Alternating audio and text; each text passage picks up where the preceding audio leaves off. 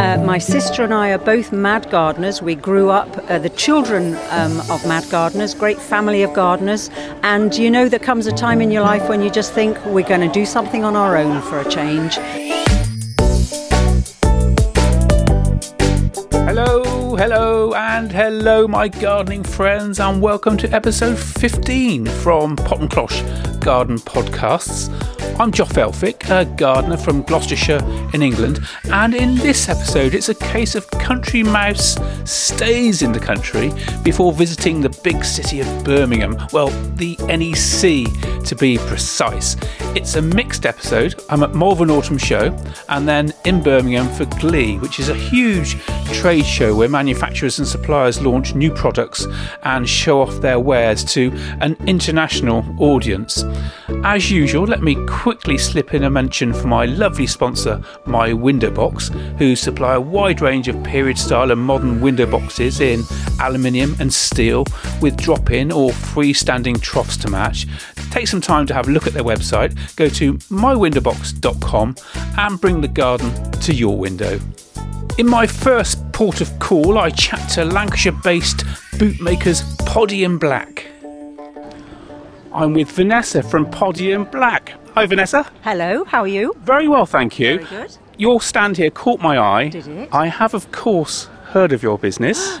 Excellent. Who hasn't these days? Hasn't? Now, let's just uh, describe what you've got here for those who might not have heard of You you. might not have heard of us. Well, we make natural rubber gardening shoes and boots for women who are creative and independent and love to get out there in the great outdoors and are careful about how they dress and appear. We've got lots of gorgeous colours. We sell gorgeous socks and insoles. Very colourful. That's how you describe us. It certainly is. Now, tell me of that moment when you were lying in your hot tub and the, the idea suddenly came, came to mind. Um, I may not have been in my hot tub, I won't lie, but uh, the idea came to mind because I spent all my career in footwear and fashion. Uh, my sister and I are both mad gardeners. We grew up uh, the children um, of mad gardeners, great family of gardeners. And you know, there comes a time in your life when you just think we're going to do something on our own for a change. And do you know what? Footwear, gardening, put the two together. Ta da! Yeah. So it was, it was in the blood, wasn't it? go. It was going to happen. So happen. now the name, Poddy and Black, where did that come from? Well, our family name is Podmore. Uh, we our nicknames at school. I was always known as Poddy. My sister was known as Poddy. My dad was known as Poddy. So that's a sort of family name. And then Black is our friend who was our designer friend who helped us pull it all together in a sort of technical design way, if you know what I mean. And that's her family name. And you know what? The whole thing started off as a WhatsApp group name. Because that's how we used to keep in touch with each other when we were starting the business, and we used to have this little group called Poddy and Black. How long ago was that? Uh, about three years ago, three and a half years ago, something like that. Okay, so you've moved quite quickly, haven't you? We have, yeah. Now it's obviously it's a range of what slip-on Yeah. rubber Yeah. gardening Yeah, shoes in right. a, in a wide array of colours, Hmm. um, so almost fluorescent. Some of them, aren't they? Um, perhaps that's a little bit of an overstatement. Bright. Let's stick with bright, like you today in Hmm. your uh, yes, yes. your orange top. Um, what was the very first boot you produced, and do you still produce that style? Actually, this one that I'm wearing today, which is our classic, it's become a bit of our iconic style, if I might say, our half cut, it's called. Uh, in the black with a little lime green trim there, goes beautifully with a pair of skinny black jeans, but it also functions perfectly in the garden. What more do you need? Well, quite right. Um, I've got my eye on the, uh, the. I quite like the green ones actually, but I suppose if I was pushed, I think I'd go for yours. Hmm. But I know you don't do them for us boys. We go up to a size nine, and do you know what? At Tatton, we sold a lot to men, and we get a lot of men coming on saying they wish we would go into bigger sizes. We're a tiny, tiny business, so you know that we've got to sort of take it one step at a time. But who knows? We may be able to fit you one of these days. Come back and see us next year. You never know. Yeah. So how many options? How many SKUs do you have in in, in the business? Oh my gosh, eight, five. I've got um, 13 colorways over seven sizes. What's seven times 13? You do the math, it's that many. It's that many. Let's yeah, go for uh, yeah, 91. Yeah, there you go. Your math is better than mine. I'll check that when I get home. now I found you here at the Malvern Show today. Where can people find you any other day? And any other day on our website's the best place to go. So two places to go would be www.poddyandblack.com or our Instagram uh, and uh, Facebook. We're out there as Poddy and Black on Facebook and Instagram, and we're active and fun and crazy out there all the time. Brilliant, Vanessa. Thanks for your time. It's absolutely fantastic. Thank you. Nice to see you. Bye. After checking out the giant veg and wonderful displays of dahlias, the rabbit show, and the poultry show, an interesting looking display caught my eye. I'm with Robin at the Thomas Smith Trug Shop. Morning, Robin. Morning. Now, I was immediately drawn to your stand because uh, I've got a history in my family of uh, trug makers in Herstmonceux. So, uh, so that's why it's of interest to me. And you're carrying on that tradition to this very day. Yes, we are. Yeah, I bought the company 36 years ago, something like that, um, to save it from closure, and uh, combined it with a, another company I was making different type of trug with. I see. So, when when did the company very first come about? Um, 1829. so it's over 190 years old now. Yeah. And I mean, obviously, a lot of people will know trugs. They're that sort of wooden basket, for want of a better word, um, made out of all natural materials, from what I can see. What what are they made of? The traditional trugs made from sweet chestnut, uh, which we coppice ourselves, and we use that for the handles and rims. And the boards are made from cricket bat willow, which is the byproduct of the cricket bat industry. But we also do a, a more contemporary version, um, which, according to the Heritage Crafts Association, is now also traditional because it's been made for three generations. And that is made from um, birch plywood. We've sold both to the Crown Estate at various occasions, and we supply Prince Charles with both types of trugs at the moment. I see. So, if we were to break down a trug into its individual pieces, what what, what do they comprise? We've got the, the handle, which we do in one piece, and then there's the rim, which is sometimes done in uh, one piece, but most often done in two pieces, which we join together. That's made out of the chestnut, which we steam to bend it, um, and then that's joined together to make the frame. And then there are either five or seven willow boards fixed into the trug, depending on size. Um, and the same with the, basically with the, the ply version except that we use uh, birch ply from Finland, which is known as aircraft ply for the boards, and they used to make the mosquito aircraft out of that. So it's very strong and durable, either sort of trug. Uh, and I see, I assume no glue, but what held together with is that copper nails? Um, we use um, a steel, galvanised steel, to put the handle and rim together on the traditional trug. The rest of it is uh, cut copper tacks to put the boards in and then we use copper clout nails to put the legs on.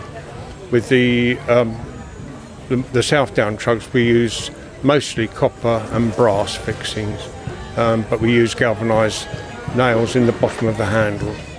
Now, Sussex seems to be a, a particular sort of hotbed for trug, trug, or certainly was, for trug making. Are there any other areas in the world or in the country where, where trugs are made? Well, apart from China, you mean?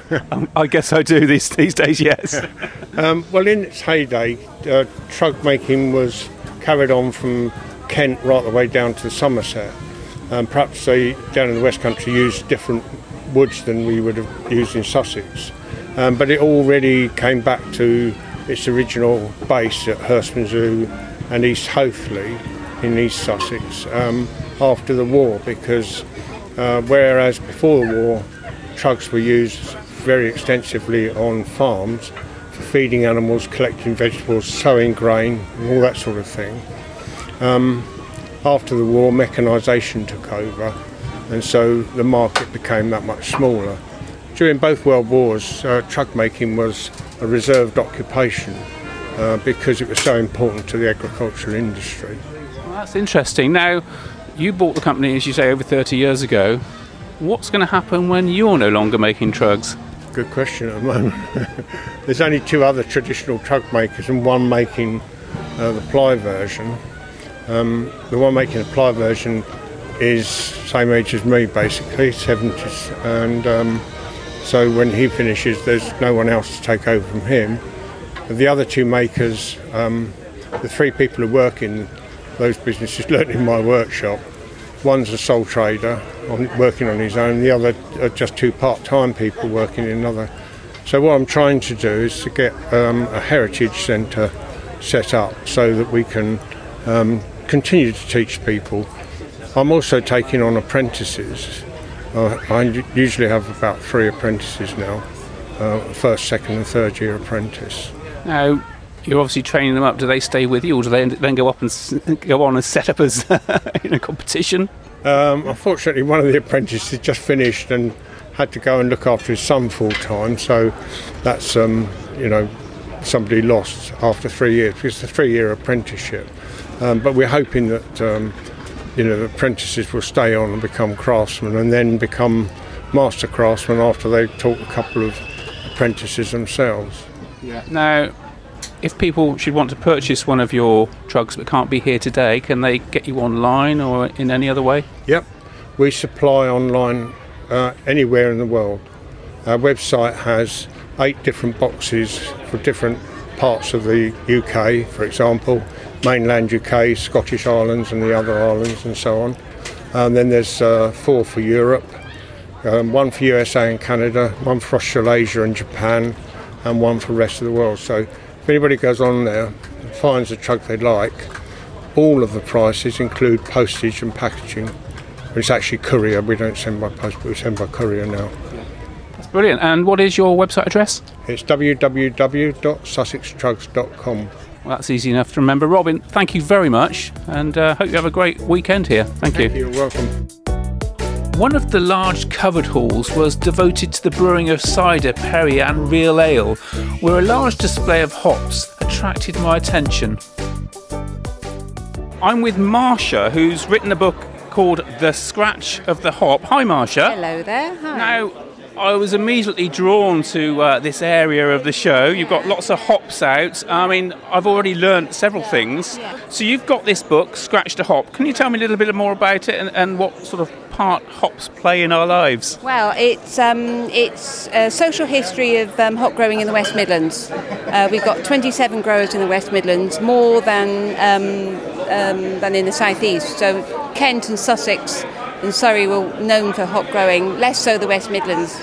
So I wanted to do a social history of that. I was commissioned to do it, and um, I've interviewed lots of hop growers, lots of former hop picket, pickers. Um, um, anyone linked or associated with hops in any way, I've interviewed them. And the, the scratch of hop, it's called that because the hop is a prickly plant. And uh, spoke to several people who talked about getting scratched uh, by the hop, but also the hop getting in their blood. So it's a very evocative plant and uh, stays with them. I interviewed a 90-year-old who um, hadn't picked, hadn't been near a pop, hop in 30 years, but she hops, uh, the smell and the touch um, it's hugely nostalgic for her, so we called it the Scratch of the Hop. I see. Because it was quite a tradition, wasn't it, to go hop picking at, at the right time of year? Oh my God, this time of year, I mean, um, they, it's estimated that around, uh, aside from local pickers, this is when it was a hand picked harvest, um, it said around 40,000 people came into the three counties, Herefordshire, Worcestershire, and Shropshire, to pick hops, coming from places like the Black Country, South Wales, Liverpool, London, of course, the gypsy community. They were needed to pick the hop. So, a village like Bishop's Frome, sleepy place, maybe 500 people, hop picking time, you'd have another 5,000 people coming in to pick hops. And I interviewed one chap who described it as the Wild West because it was, you know, there was you know, the, all these pickers coming in, it was a microcosm of the human experience. So you had, you know, you had fights, you had laughter, you had love, you had birth, you had marriages, you had death, you had licentiousness, um, everything. So it was a very colourful period. So where did these this sudden influx of people? Where did they live? Well, um, aside from the local uh, pickers, of course, and we had our gypsy pickers, um, so they usually came from our industrial areas, so the Black Country, the West Midlands, South Wales mining communities, um, because um, they could earn extra money. So in picking season is now, they would come along three, five weeks and pick, and then they would get earn extra money. People used to take holidays to come here, and this money would, I mean, essentially, these people coming from these areas were working class and didn't have much money. Life was hard, so this hot, hot picking money would buy them winter fuel, winter coats, winter shoes, um, anything really to get them through the winter. So it was a really important income source for them. But it all changed with mechanisation. So how long did that hop picking season last for? Um, depending on hop varieties, anything between three, five, six weeks. Your book, if anybody wants to buy a copy, where can they get it? They can go to Logaston Press, www.logastonpress.co.uk. Brilliant. Marsha, thanks very much for your time. Thank you very much. It only takes me just over an hour to get to the NEC in Birmingham. Glee is a huge trade show taking up several of the large halls, but despite its size, it didn't take me long to recognise a familiar face. I've just spotted Annabelle Padwick, and she's from Life at Number 27. Now, that might not mean anything to a few people, sadly, Annabelle. Uh, so perhaps you could tell them a little bit about it. Absolutely. Hi. So, yes, Life Number 27 is a social enterprise that provides gardening and well-being therapy for children and adults that are struggling with low confidence, low self-esteem, mental health or anxiety, um, and just giving them access to nature and just show them actually how incredible nature is as such a free therapeutic tool, but then also teach them how to grow their own food.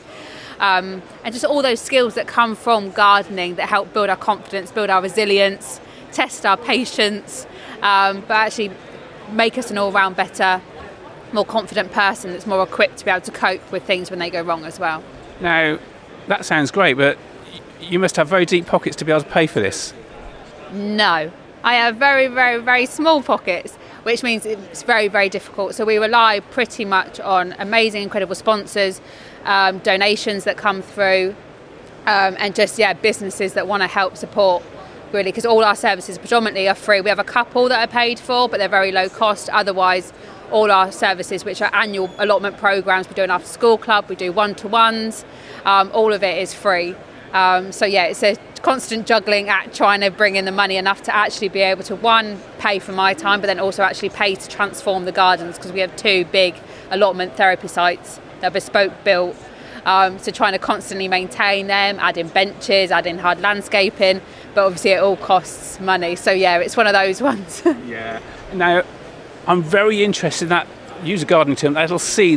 When did it all start, and how did it come about? Yeah. So originally, Life at Number 27, I suppose, was a blog, and that's all it was supposed to be. It was about my own mental health journey, and I couldn't find anyone that I could relate to at that point. They were in their 20s, that wasn't an experienced gardener, that didn't have a clue, um, and just hope that I thought if I write a blog about it, one, I might learn more about it and I can share my story, but hopefully, if other people are finding they're a female in their 20s, they might find me and they can relate to somebody. Because I was getting so many like comments of like, oh, you don't know what you're doing, you won't last five minutes, like you're too young, like everyone does it is retired and stuff like that. So I started this blog initially, and then it sort of has grown and grown from there to a point where I was doing lots of talks at the shows and stuff, and I thought I'm doing a lot of talking now, but there is, which was helping people because I was getting the message out there and sharing my story, which naturally helps other people open up. But I was like, we need more doing. There's too much talking as an industry. We need doing. I actually need to put our money and our like if we've got the skills to do it. So I totally retrained as a therapist and as a counsellor, um, and then set up the organisation, which quit my job overnight moved, gave up my house so I could afford to do it, and just set up the organisation. And I've, it's gone from there now. So yeah, it's gone from 2015 from a blog to then two years ago, it's turned into an organisation. That's absolutely amazing. How can people help, and where can people find you? Absolutely. So how can people help? Is is there's so many ways. If people want to donate, that would be incredible. If they want to do some sort of sponsored event, so they're already thinking, well, you're going to do like a marathon, or you do a half marathon, or you want to go for a long walk um, they can do that and help just raise money for us that way. Um, also, they can just come along um, and volunteer their time. So they're close to either of our sites, which are both in Northampton or across Oxfordshire. They can actually come and volunteer their time and help us do the maintaining of the sites, supporting the clients. Um, yeah, there's so many different ways. Or they can, yeah, listen to the magazine, all right, or buy the book, anything that helps bring in that funding, or just literally spreading the message.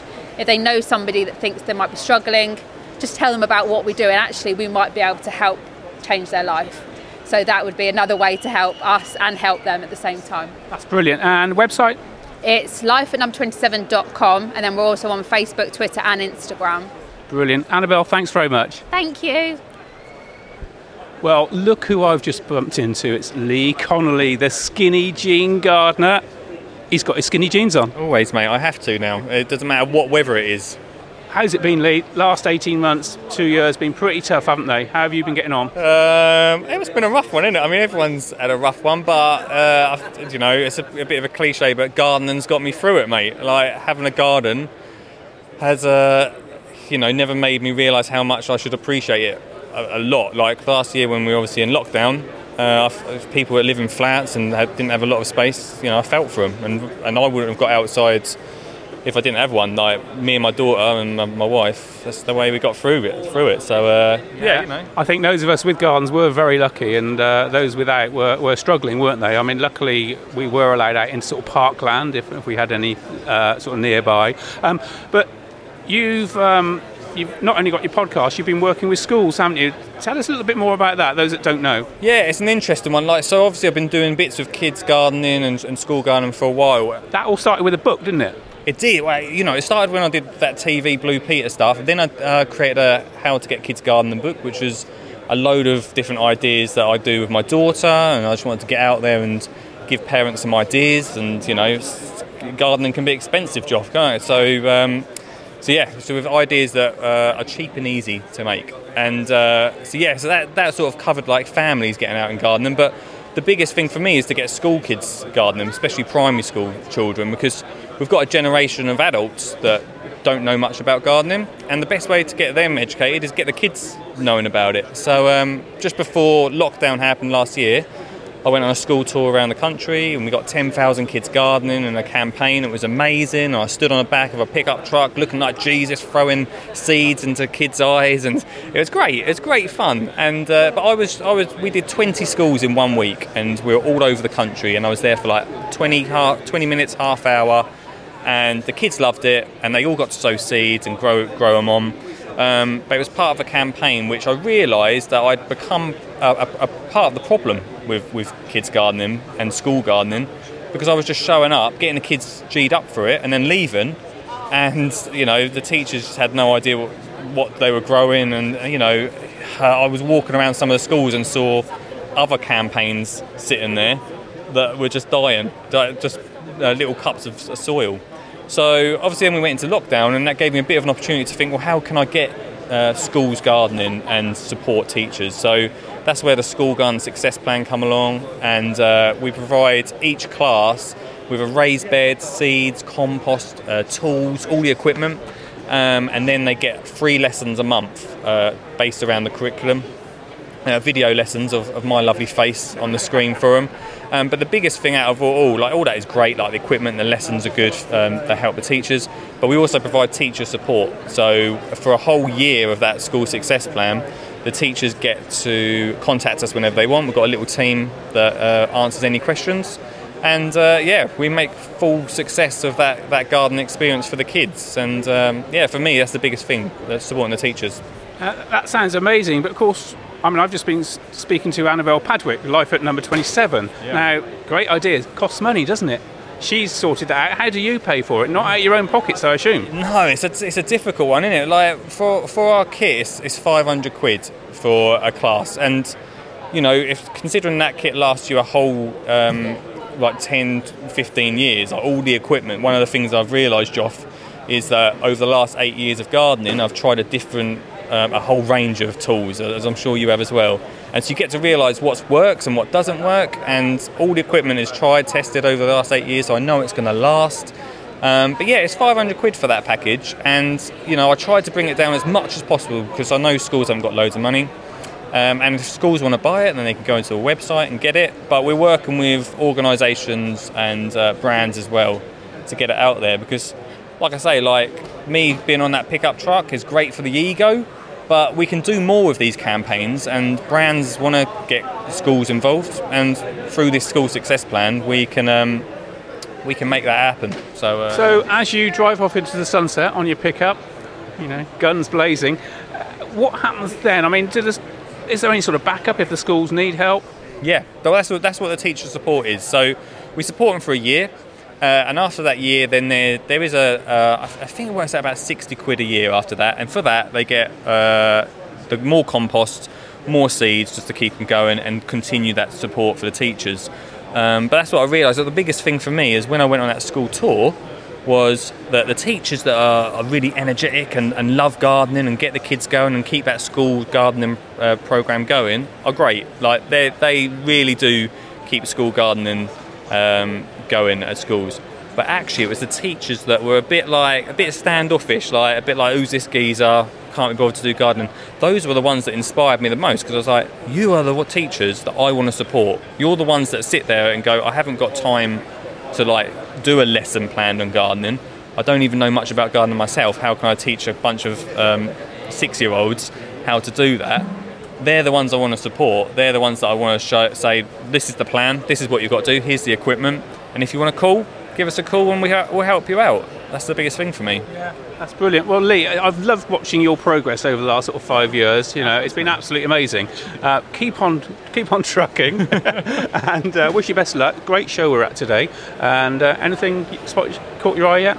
Um, there's a few little bits. There's some raised beds bits that I'm quite interested about. Um, I've just spoken to Neil from Vegepod, which I think you know about. Yeah, well, Vegepod actually, veg, funny enough, Vegepod are one of the suppliers for our kits. So this, each class uh, go gets one of the Vegepods. So because uh, they, they're a great product, Jeff. Uh, you know, they are amazing. Yeah. Um, so yeah, you know, I'm still looking around, seeing what's about. It's interesting to see what's new and and, and what's uh, what's not so new. The, the, one thing that's caught my eye, uh, I don't know if you've seen it, is somebody selling um, mushroom growing kits. And I know it's not new, but it looks absolutely fascinating. Do you know what? I can't get near the stand. Really? People are just flocking around it. Yeah. Yeah. Do you know? You know what it is with that sort of thing? Like it's, it's not new, but it's, it's coming. It's when it becomes fashionable, and that's that's the interesting part. Like we we're in this industry, so we know it's been about for ages. But it's when like people like my wife's not into gardening, but as soon as she starts talking about that sort of thing, I think, oh, now this sort of thing's coming into fashion. So it's in- interesting yeah. that sort of thing. And of course, they're not just growing your uh, regular uh, mushroom; they're growing all sorts of interesting fungi. So uh, yeah, yeah. I, am going to try and catch them when they're a bit quieter. we probably had, would have had this conversation about a couple of years ago about microgreens. Do you know what I mean? Like no yeah. one was talking about them before, Joff, and now you know everyone's talking about it. So absolutely brilliant, Lee. Thanks very much. Cheers, mate. So I've managed at last to catch up with Elliot Webb. Uh, it's been so busy, Elliot, around your, your, stand here. Now, I'll let you tell everybody uh, what, what you're doing. Yeah, yeah. So we're Urban Farm It, and uh, we're really focused on enabling regular people who live in city environments to have a flavour of growing their own food. You know, no matter what sort of space or resources they've got. Uh, so we're focused a lot on kind of indoor, balcony, that sort of level. Um, our flagship product, the mushroom growing kit, we've got four different varieties available currently. So we've selected different types of mushrooms that from different parts of the world, so they work in different conditions. You know, if you have a really warm home, you might take a pink oyster, uh, which is a Southeast Asian variety, or if you have a really chilly home, you might choose a blue. Uh, so you can marry up everything and uh, your decision to, to the environment that you're in. As well as that, if somebody wanted to have a more kind of permaculture, natural growing method, we've got log growing kits. Uh, you know, the way I like to think of it is that the mushroom growing kit um, the main one is replicating nature, and the log kit is literally doing nature. You know, you are introducing um, an organism to the wood and then just letting it do its thing. Uh, as well as that, what we've started doing very recently is wholesale distribution of mushroom spawn. So, as of the 21st, if it's cultivated, you can get it from us basically. Uh, I think there's going to be about 86 different varieties, uh, species, uh, and that amounts to about 165 different products for depending on what use you want. So, that's really exciting one for the future. Um, as well as that, we've got um, an all-purpose natural plant food, which is seaweed based. You know, we were tired of of not having access to a nice, diverse, um, well-ranged plant food that wasn't man-made. So we thought, right, well, we'll just do it ourselves. How about that?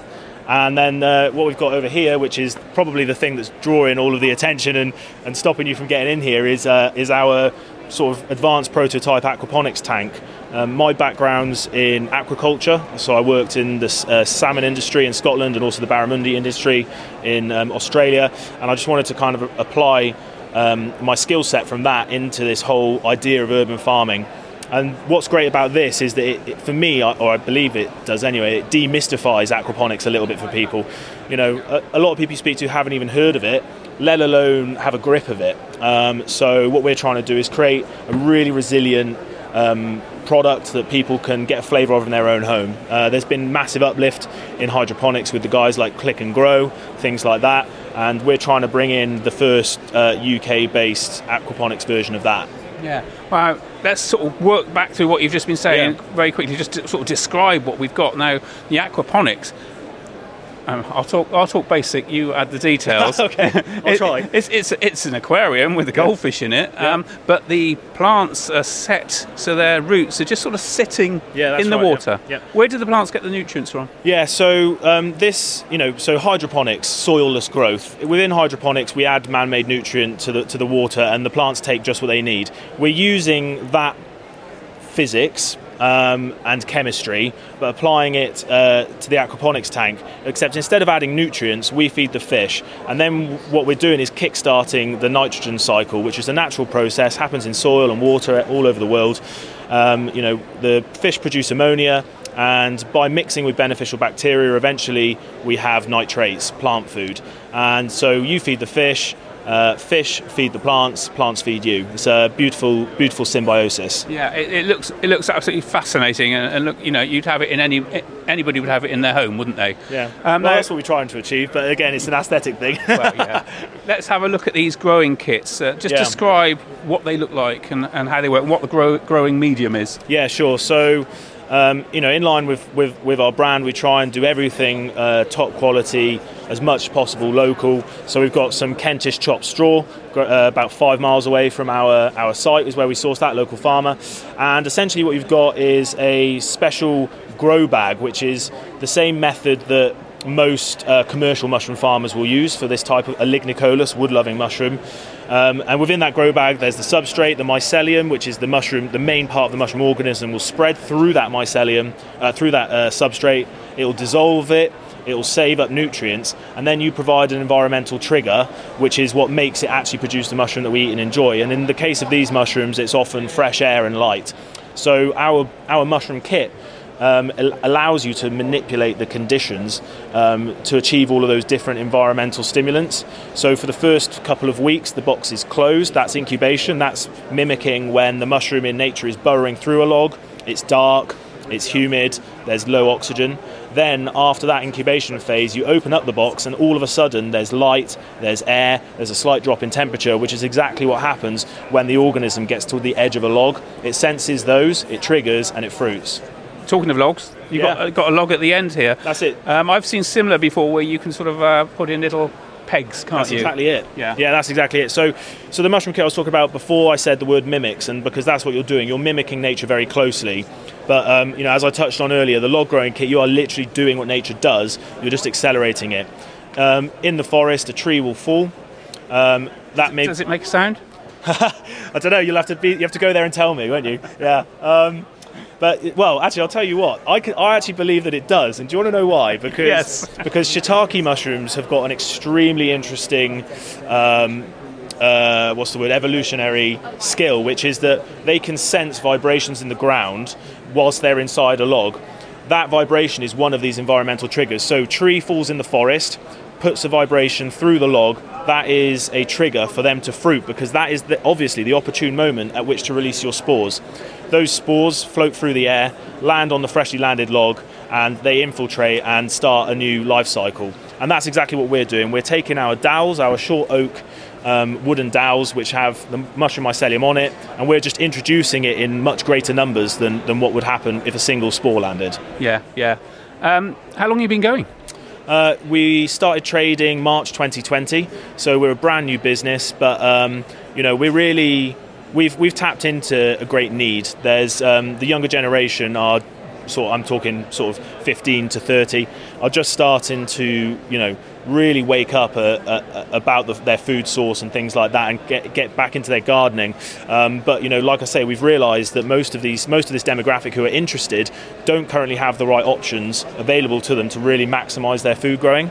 You know, if you asked um, a, a total novice, how would you go about growing?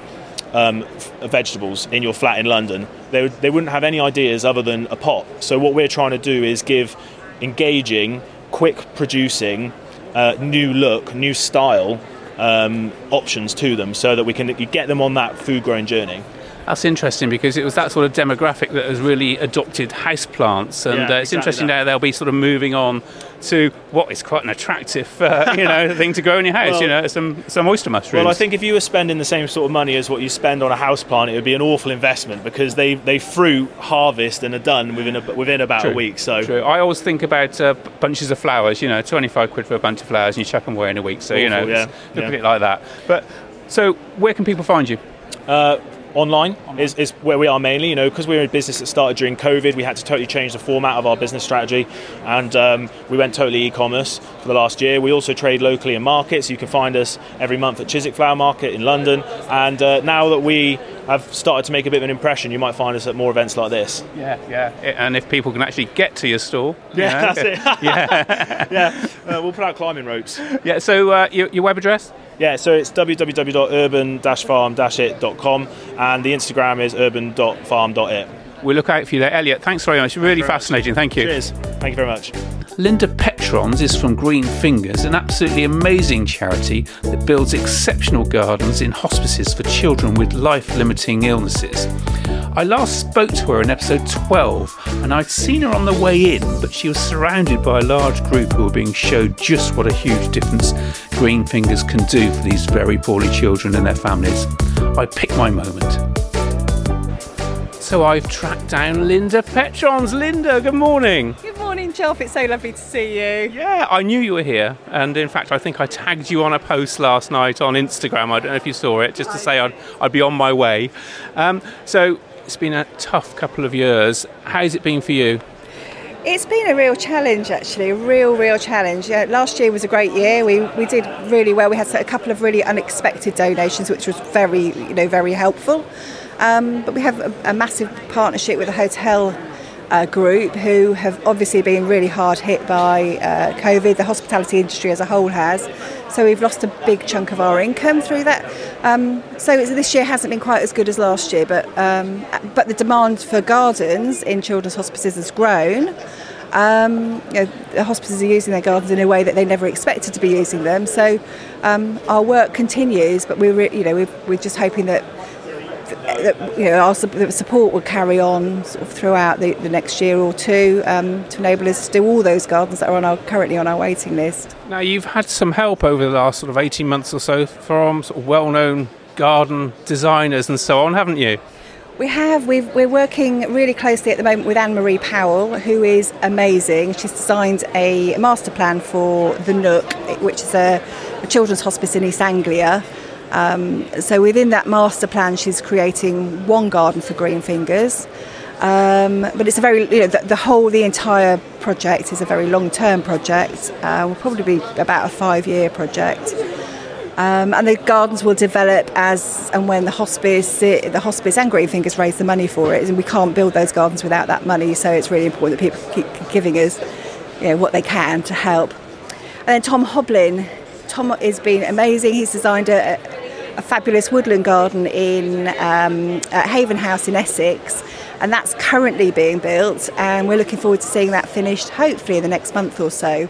So that's a, a really gorgeous woodland haven with lots of boardwalks that take you to different places uh, within within the garden scheme, and which will be used for various for various things, for children's activities, for um, parents to sit and have a quiet time, a quiet moment, perhaps away from the pressures of what's going on inside the hospice.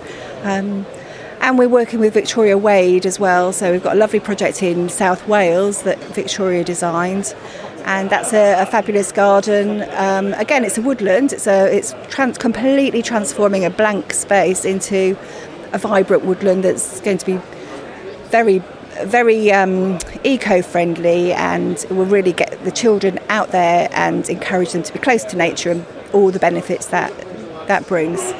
Now, such was the community and the generosity and the- enthusiasm of gardeners during this lockdown period, a book came about, didn't it?